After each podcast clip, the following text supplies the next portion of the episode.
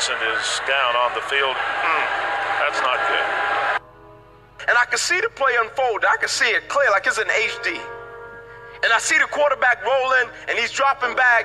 And as soon as I hit him, something happened that never happened to me before in my life. As soon as I hit him, it seemed as if every breath in my body left. My body went completely limp. I lost control. I fell to the ground. I blacked out. It never happened to me before. When my eyes opened, my teammates ran over to me. They said, Ink, get up. Let's rock. Let's go. Let's close them out. I said, I can't. They said, What do you mean you can't? You always get up, man. You're our guy. I said, I know, but I can't. They said, What do you mean you can't? I said, I can't move. I said, There's a shock going from the crown of my head to the bottom of my feet. I can't feel anything. The shock eventually left, but it stayed in my right arm and hand.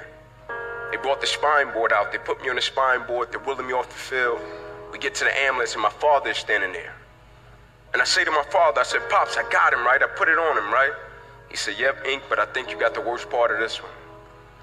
They rolled me up in the ambulance. They said, Ink, we'll take you over, run a couple tests. It's football. Things happen. You'll be fine, man. They take me over. They run their tests. They bring me back into a room. My mother comes in, kisses me, says a prayer, cracks a joke, says, Ink, you'll be fine. Football. Things happen. And she's going to walk out, and I'm watching my mother walk out. But as she's exiting the room, I can hear footsteps from the opposite side.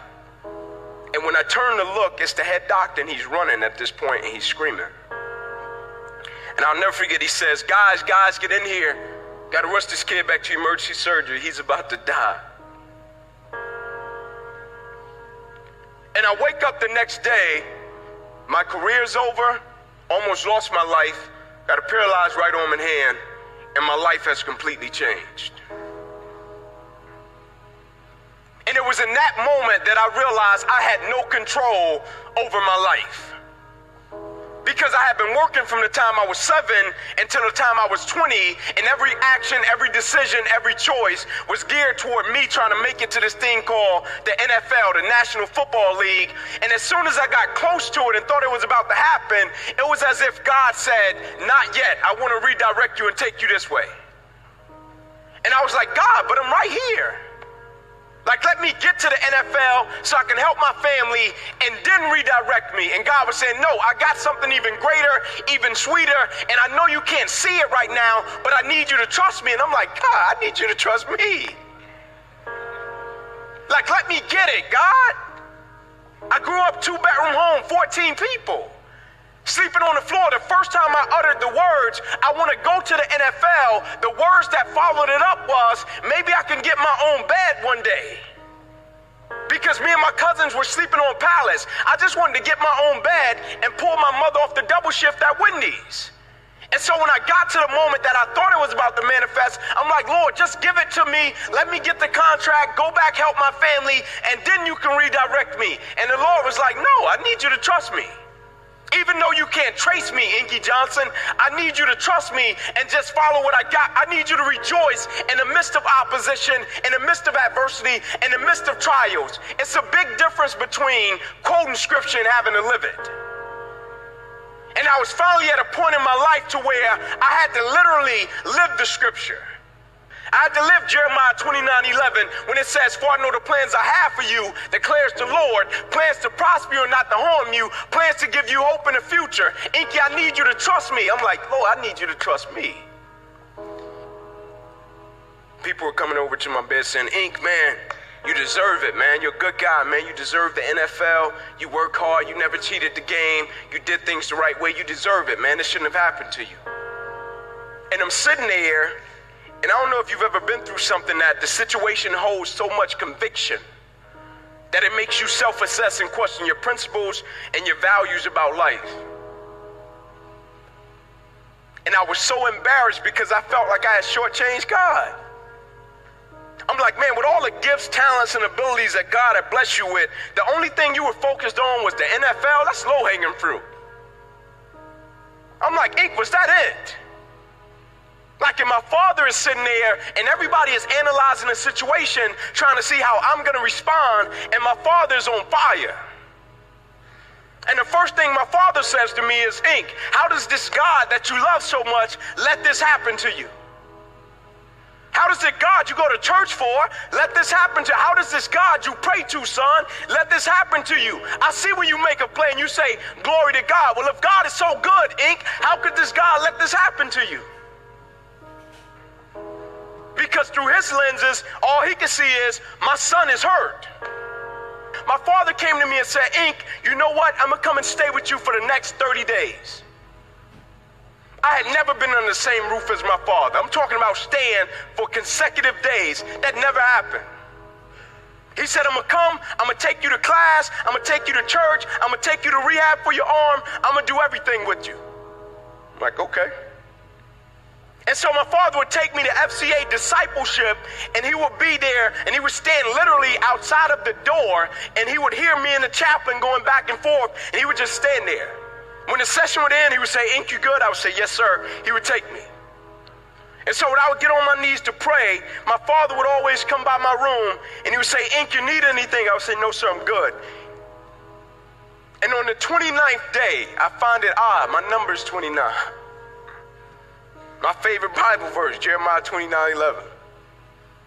On the 29th day, I'm on my knees to pray, and my father comes by my room. He says, Hey, Ink, you need anything? I said, No, sir, I'm good.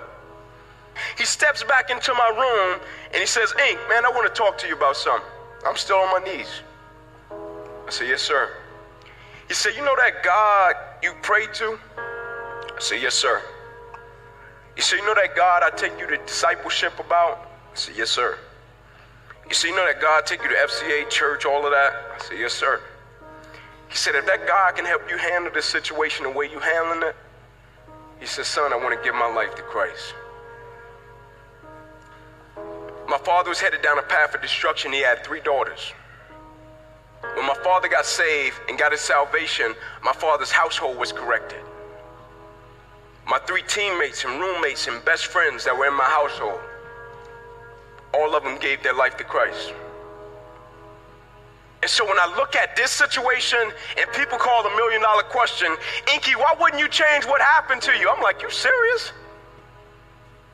I'm like, let me tell you why I wouldn't change it. If I had to put on a scale the NFL, my father's salvation, my three best friends' salvation, if I had to weigh it on a scale and, and they said, Inky, pick, what would you choose? 10 out of 10 times, I'm gonna pick my friend's salvation and my father's salvation. Because I know, I'm, I'm wise enough to understand this is the real contract. And it's long and it's rich. It's more fulfilling. It's sweeter. It might involve a little pain and a little pruning that you don't understand, but when you come through it, you'll be a better person because of it. In Colossians 3:23, it says, "Do all things as if you're doing it for the glory of God." And if I'm doing something for the glory of God, at a certain point, when the opposition, the adversity, and the challenges hit, I rejoice because I know it's God trying to take me to the next level. And so the discomfort for me is great. Like at a certain point, the comfort zone, young people have to understand the comfort zone is a beautiful place, but nothing ever grows there. You can be comfortable all you want. But you can equate comfort to being stagnant. If a person never wants to grow, it's heavy sacrifice involved and it's heavy discomfort involved. Because we all gonna hit that wall. We're all gonna hit opposition. We're all gonna hit adversity. But I think we all know at the core, it's never about what happens to you, it's about how you respond to it. You can control that. Right? And if you're resilient, you'll get whatever you're looking for if you're resilient. If you're consistent, you'll keep it. But if you're grateful, whatever you want will increase. In life, people don't burn out because of what they do. People burn out because life makes them forget why they do it.